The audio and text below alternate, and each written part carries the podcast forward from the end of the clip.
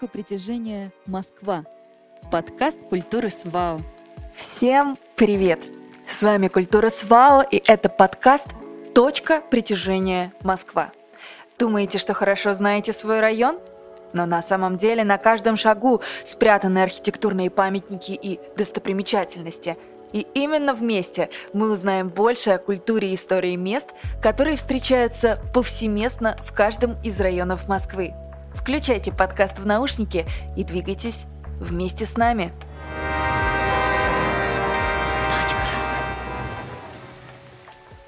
Сегодня мы поговорим о районе Свиблово, небольшом спальном районе Москвы, расположенном на левом берегу реки Яуза.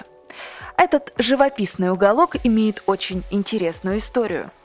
Николай Михайлович Карамзин любил эту землю. В письме брату он писал «Время хорошо, а место еще лучше. Живем в тишине, иногда принимаем наших московских писателей, читаем, а всего более прогуливаемся. Позже Александр Сергеевич Пушкин напишет об оскуднении знаменитых московских усадеб. Роговая музыка не гремит в рощах Свиблова и Останкина. Плошки и цветные фонари не освещают английских дорожек, ныне заросших травою, а бывало уставленных миртовыми и померанцевыми деревьями. Сегодня мы пройдем по тенистым аллеям вдоль спокойного течения реки Яуза, поговорим об истории и достопримечательностях района, посетим хорошо сохранившуюся усадьбу Свиблова – Наше путешествие начинается от дома 24 по улице Снежной. В нем расположена детская музыкальная школа имени Александра Николаевича Скрябина. Ведь именно в Свиблово прошло детство великого композитора. В течение нескольких лет его семья проводила летнее время на даче недалеко от места, где сейчас расположена школа. Точка старта. Детская музыкальная школа имени Скрябина была основана 1 марта 1920 года. Это было небольшое деревянное здание, окруженное зеленью деревьев. Она открылась как Лосино-Островская народная консерватория. Потом была переименована в детскую музыкальную школу города Бабушкин, позже в школу Бабушкинского района. Это связано с тем, что город Лосиноостровск, выросший из дачных поселков, был переименован в СССР по фамилии знаменитого полярного летчика Михаила Сергеевича Бабушкина. В 1974 году, после начала массовой застройки, школа переехала в новое здание, и в 1992 году школе было присвоено имя великого русского композитора Александра Николаевича Скрябина. Александр Скрябин писал о школе в Свиблово. Есть место, в котором я до сих пор чувствую себя девятилетним ребенком. Это Свиблово. Мне каждый раз, когда я бываю там, хочется идти дирижировать детским оркестром, процветавшим некогда в сосновой аллее. В 2007 году на территории школы установлен бюст Александра Николаевича. Это единственный в России памятник композитору, установленный на улице – Давайте оставим позади музыкальную школу и перейдем в сторону кинотеатра «Сатурн». По пути узнаем больше о личности знаменитого композитора.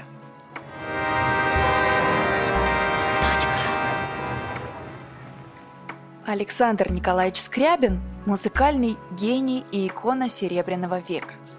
Композитор появился на свет 6 января 1872 года по старому стилю – его детские годы были сложными.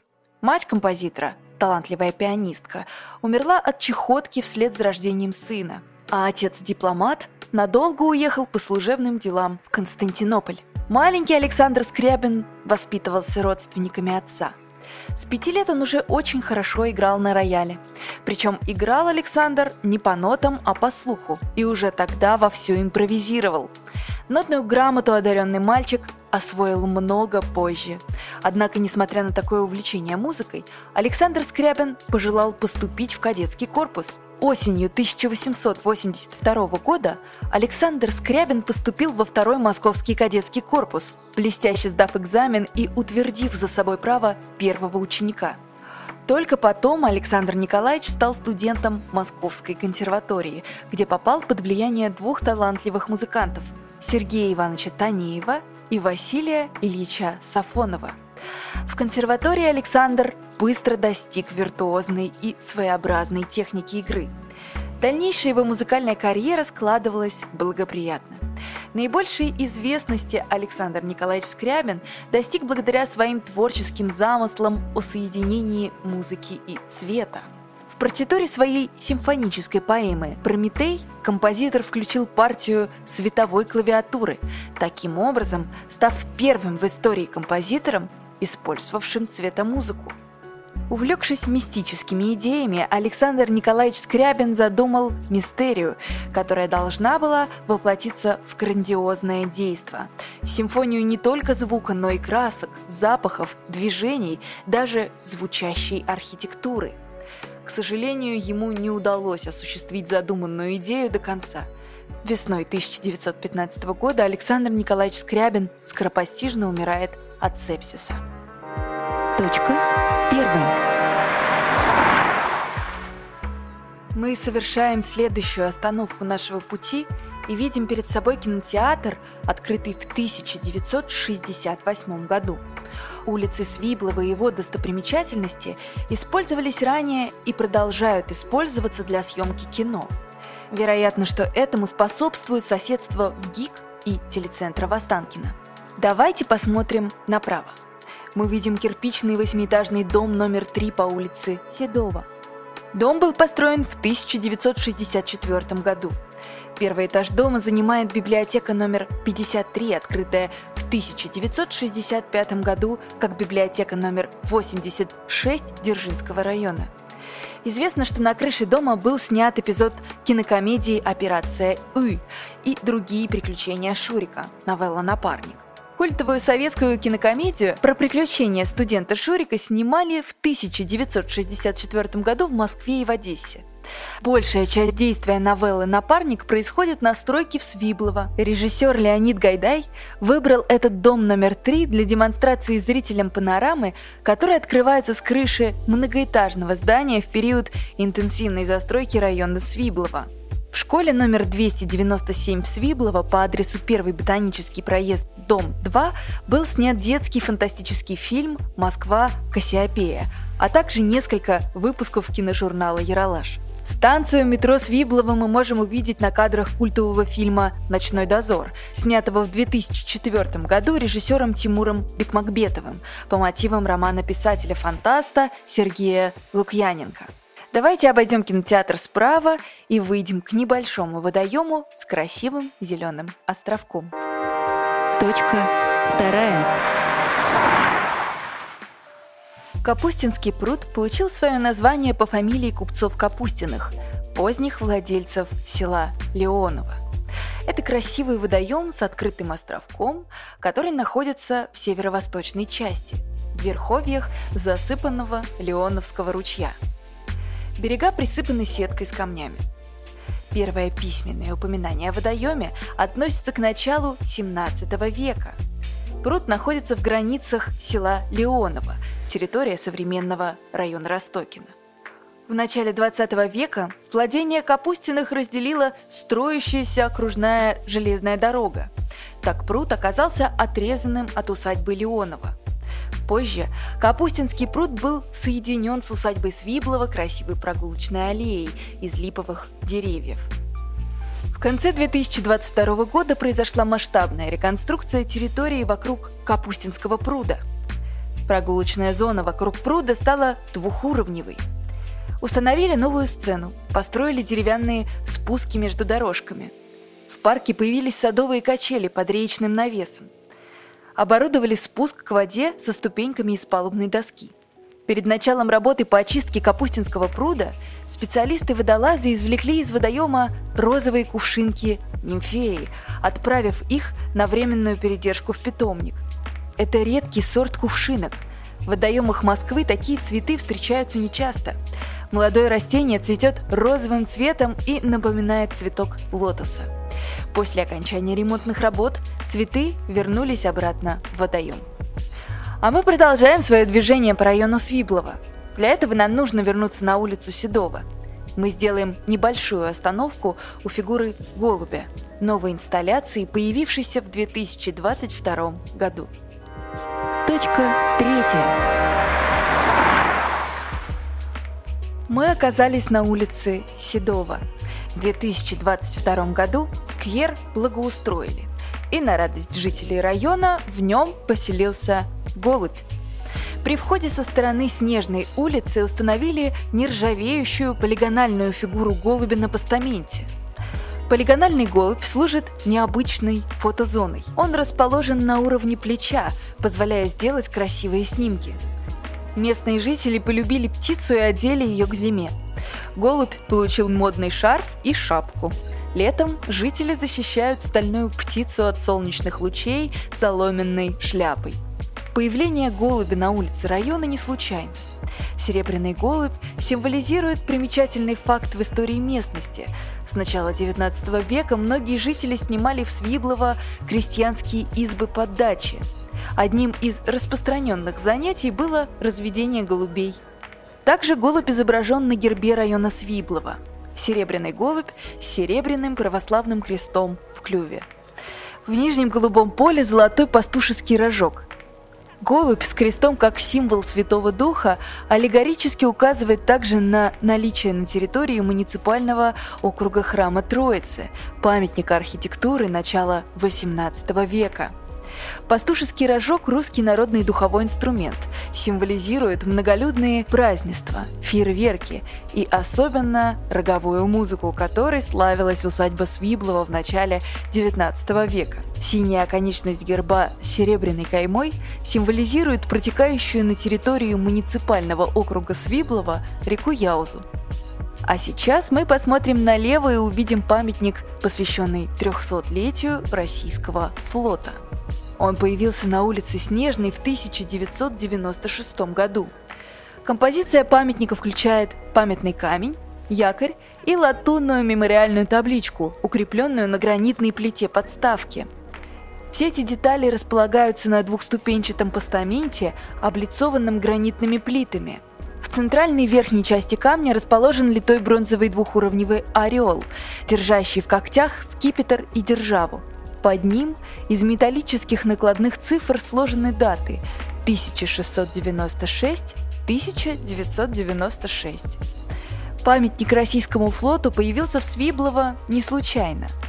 Дело в том, что многие улицы Свиблова носят северные названия, так как сам район расположен на севере столицы. Это улица Снежная, на которой мы только что побывали. Улица Енисейская получила новое имя, напоминающее о сибирской реке Енисей – до 1960 года эта улица называлась Четвертой Медведковской и входила в состав города Бабушкина. Еще одна северная улица – Кольская – получила свое название по Кольскому полуострову, расположенному в Мурманской области. До 1960 года она также находилась в городе Бабушкин и была частью Медведковского шоссе. Игарский проезд получил название от города Игарка в Сибири. Последующее название проезда – улица Калинина. Необходимость в переименовании возникла, когда при присоединении к столице подмосковных городов на карте Москвы появилось сразу несколько улиц Калинина. Всего в Свиблово 25 улиц. И многие из них названы в честь известных полярников или памятных событий из истории освоения Северного и Южного полюсов – Практически все они получили название в 1964 году при массовой застройке района. При этом для наименования использовались различные варианты образования топонимов. Так здесь можно прогуляться по улицам Амундсена, Русанова, Седова, Летчика Бабушкина, по Берингову проезду и проезду Нансена – Давайте продолжим нашу прогулку и по тенистому скверу отправимся в сторону парка Свиблова. По пути мы поговорим об истории района.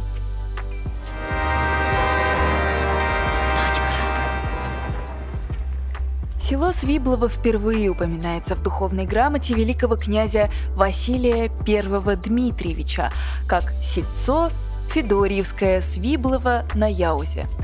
Оно было вотчиной соподвижника Дмитрия Донского, боярина Федора Свибла. О всех других владельцах в период 15 и 16 века почти ничего не известно. Федор Свибла принадлежал к древнему роду Радше, от которого, кстати, по преданию, произошли и предки Александра Сергеевича Пушкина. Прозвище Свибла, от которого прошло название села, происходит от древнерусского «свиблый» или «швиблый», «шепелявый» и «косноязычный». Можно предположить, что Федор Андреевич Свибла не обладал четкой дикцией. 1822 году в Свиблово строится большая фабрика, крупный промышленный комплекс по проекту архитектора Тимофея Простакова. Возводятся рабочие корпуса и устанавливается пожарная каланча, которая сохранилась до нашего времени. Любопытно, что все здания были построены в стиле классицизма, то есть напоминали дворцы, а не безликие производственные помещения – это передовое производство оснастили английскими паровыми машинами Берта. В 1850-е годы разные купцы открыли еще несколько фабрик. Усадьбу Свиблова в то время посещали особы императорской фамилии – цесаревич Александр, будущий император Александр II и свита придворных. К их приезду украшали парк. Дороги выстилали алым сукном, а рабочие переодевались в красные рубахи. После революции усадьба стояла заброшенной. Во флигелях велись ремонтные работы. В главном доме разместился революционный комитет местного поселения, а позднее там были созданы коммунальные квартиры для военнослужащих, которые просуществовали там до 1980-х годов. Важным поворотом в истории развития района Свиблова является появление в его северной части Института пути. В 1930-х годах в северной части современного Свиблова был основан городок Института пути Центрально-научного исследовательского института транспортного строительства. Тогда район входил в состав района города Бабушкин. Сейчас он расположен в доме номер два по улице Ивовая. Научно-исследовательский институт транспортного строительства был учрежден в 1935 году в составе Народного комиссариата путей сообщения. Во время Великой Отечественной войны в 1941 году ЦНИИС перестроил свою деятельность для нужд военного времени и был эвакуирован в город Ташкент. Все научно-исследовательские центры – в области железнодорожного транспорта и транспортного строительства были объединены во Всесоюзный научно-исследовательский институт железнодорожного транспорта. Главной целью таких мероприятий являлось техническое прикрытие путей сообщения, соединяющих зону фронта с районами оборонных ресурсов – была необходима нормативная база и быстрое создание новых конструктивно-технологических решений, повышающих провозную и пропускную способность транспортных перевозок. В самом здании осенью 1941 года временно расположился госпиталь. Весной 1942 года все клумбы, спортплощадки и земельные участки городка ЦНИИС были перекопаны под огороды – Местные школьники помогали зенитчикам на поле подсобного хозяйства на правом берегу Яузы. После окончания войны институт вернулся в родные стены и возобновил свою мирную работу. ЦНИС участвовал в проектировании и строительстве многих уникальных объектов. Их создатели отмечены правительственными наградами. У старого корпуса института вы можете увидеть стелу с именами сотрудников, погибших в полях сражений Великой Отечественной войны. Развитие Института пути стало толчком к развитию района Свиблова. Массовая застройка в Свиблово началась в середине 1960-х годов, когда здесь появились улицы Вересковая, Ивовая, Снежная, Кольская, Серебряковская и другие. Мы дошли до парка Свиблова и видим перед собой живописный пейзаж – утопающий в зелени парк, реку Яузу с ее спокойным, неторопливым течением и красивую ротонду, к которой можно подойти по деревянному мостику. Точка четвертая. Ротонда Храм Воздуха наследует богатую историю усадьбы Свиблова, которая в 17-18 веках включала в себя господский дом, церковь со звонницей, парк, оранжерею, хозяйственные здания, а также окружавшие ее леса и поля. На месте Старицы, участок старого русла реки, был устроен круглый канал с насыпным островом посередине. В центре острова стояла ротонда – круглое сооружение, перекрытое куполом, установленным на колонны. Через круглый канал на остров были перекинуты четыре мостика. В наше время остров восстановлен в первоначальном виде. В ходе восстановления ротонда получила свое необычное название. Видимо, такое название дали по аналогии с широко известным храмом воздуха в курортном Кисловодске – Теперь наш путь лежит в усадьбу Свиблова, которая однозначно является сердцем района. Точка финиша. Усадьба Свиблова – исторический усадебный комплекс, расположенный на живописном берегу реки Яуза, излюбленное место отдыха жителей и гостей столицы. Для посещения открыты храм Троицы, живоначальный, и усадебные постройки – за свою историю усадьба Свиблова сменила немало хозяев, и каждый владелец передавал ее по своему вкусу. Самая большая модернизация была проведена при Кирилле Алексеевиче Нарышкине. Именно по его указанию силами шведских солдат, плененных во время Полтавской баталии, был перестроен главный дом. Из кирпича и белого камня возведены одноглавая церковь Святой Троицы и колокольня. Построены людской дом и оранжерея. Таким образом, к началу XVIII века в Свиблово сформировался привычный для того периода хозяйственный комплекс. Помимо главного господского дома, в него входили баня, скотный двор, мельница с плотиной и амбары. Вокруг были разбиты фруктовые сады, в которых росли яблони, груши, вишни. Кроме того, в усадьбе был устроен крепостной театр. Огромные изменения в усадьбе произошли в те годы, когда ею владел купец Кожевников. При нем господский дом был надстроен, сначала вторым этажом, а затем еще и мезонином с колоннадой. Представить, как выглядела усадьба Свиблова в тот период, можно, ознакомившись с архивной описью села. Дом господский, деревянный, двухэтажный, на каменном фундаменте, крыт железом. Во дворе одного дома флигель, людской, привинчатый двухэтажный, из коих из кирпичных, а верх посереди каменного низа деревянный. И с обеих сторон, как по наружности, равно и внутри комнат. Штукатурен и выкрашен желтую краскою. Далее подробно перечислены все прочие жилые и хозяйственные постройки. Конный двор с деревянным домом и погребами, оранжерея кирпичная – плодовитом саду, конюшня бревенчатая и сараи. После событий 1917 года в главном доме усадьбы разместили сначала революционный комитет местного поселения, а затем переоборудовали его под коммунальные квартиры для семей военнослужащих, приписанных к железнодорожной охране. Иные здания были переоборудованы под хозяйственные постройки и разорены. Храм закрыт, большинство деревьев вырублены, сад зарос травой. На долгие годы на территории усадьбы воцарилось запустение.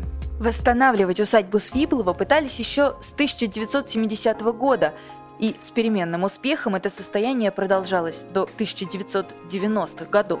За это время реставраторы реанимировали флигели по обеим сторонам главного дома, заменив деревянные конструкции на более прочные кирпичные – После сильного пожара 1994 года, когда второй этаж главной постройки практически полностью выгорел, отреставрировали и сам главный дом, также заменив верхнюю деревянную часть каменным аналогом.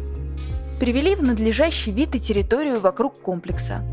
Вычистили пруды, восстановили канал вокруг насыпного острова, посреди которого воссоздали беседку-ротонду «Храм воздуха», про которую мы говорили выше – Территория усадьбы в настоящее время находится в ведении Русской Православной Церкви, а внутри зданий, в которых когда-то проживали и отдыхали известные исторические личности, разместились музейные экспозиции. В одном из залов левой части главного здания усадьбы Свиблова расположился удивительный и интереснейший музей колокольного звона, созданный в 2005 году. В экспозиции музея представлены колокола, отлитые в 17 веке, копия старинного колокола храма Христа Спасителя, а также ритуальные колокольчики 3-4 века до нашей эры, найденные в Северном Иране. Одним из самых удивительных экспонатов музея стал осколок 35-тонного царь колокола.